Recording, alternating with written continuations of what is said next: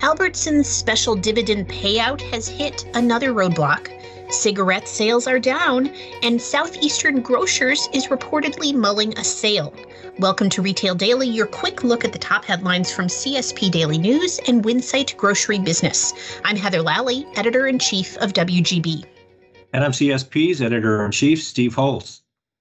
Albertsons Companies ran into another roadblock this week in its effort to proceed with a $4 billion special dividend payment to shareholders in connection with its planned acquisition by Kroger. King County Superior Court in Washington state set a hearing for December 9 on whether to grant a permanent injunction against the payment, held up since November 3rd by a temporary restraining order. Albertsons initially planned to make the $6.85 per share payment on November 7.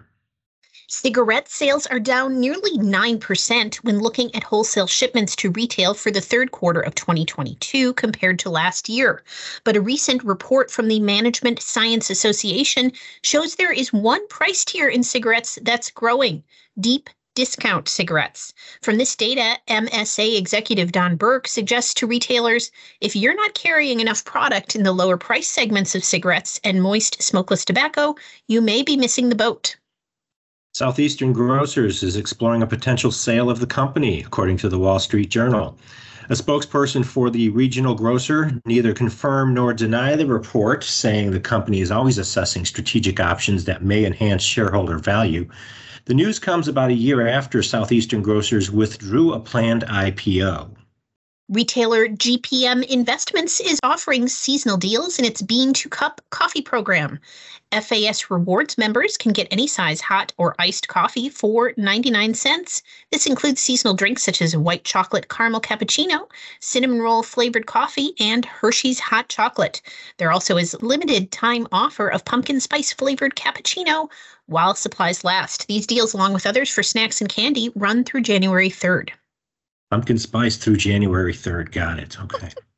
Dollar Tree, which saw most of its C suite depart last summer, continues to rebuild its executive ranks. The Chesapeake, Virginia based discounter on Thursday added several people to leadership posts, including Jennifer Bohatti as Chief Compliance Officer, Terrence Goods as Chief Diversity Officer, Jennifer Silberman as Chief Sustainability Officer, and Kristen Tetrault as Chief Communications Officer.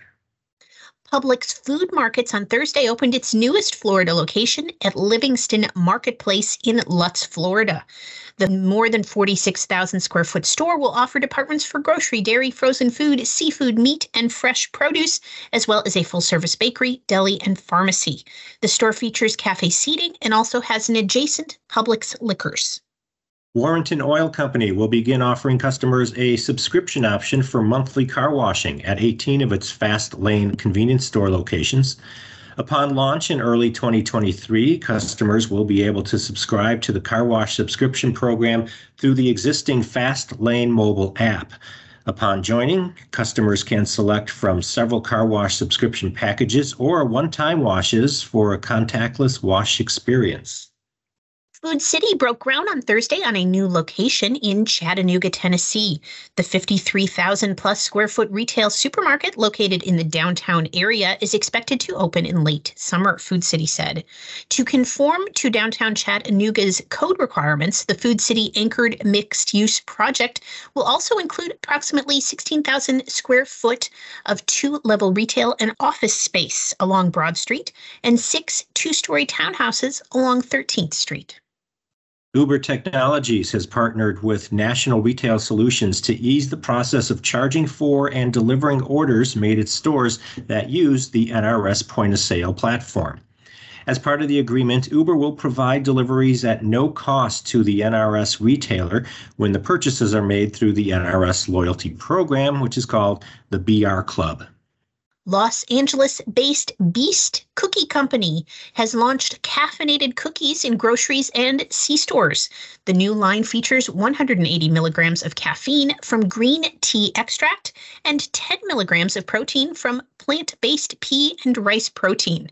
The cookies equate to about two cups of coffee and come in chocolate brownie, chocolate chip, and oatmeal raisin flavors. That is a cookie with a punch. That'll do it for today's episode of Retail Daily. Subscribe on Apple Podcasts, Spotify, and more for your daily dose of retail news.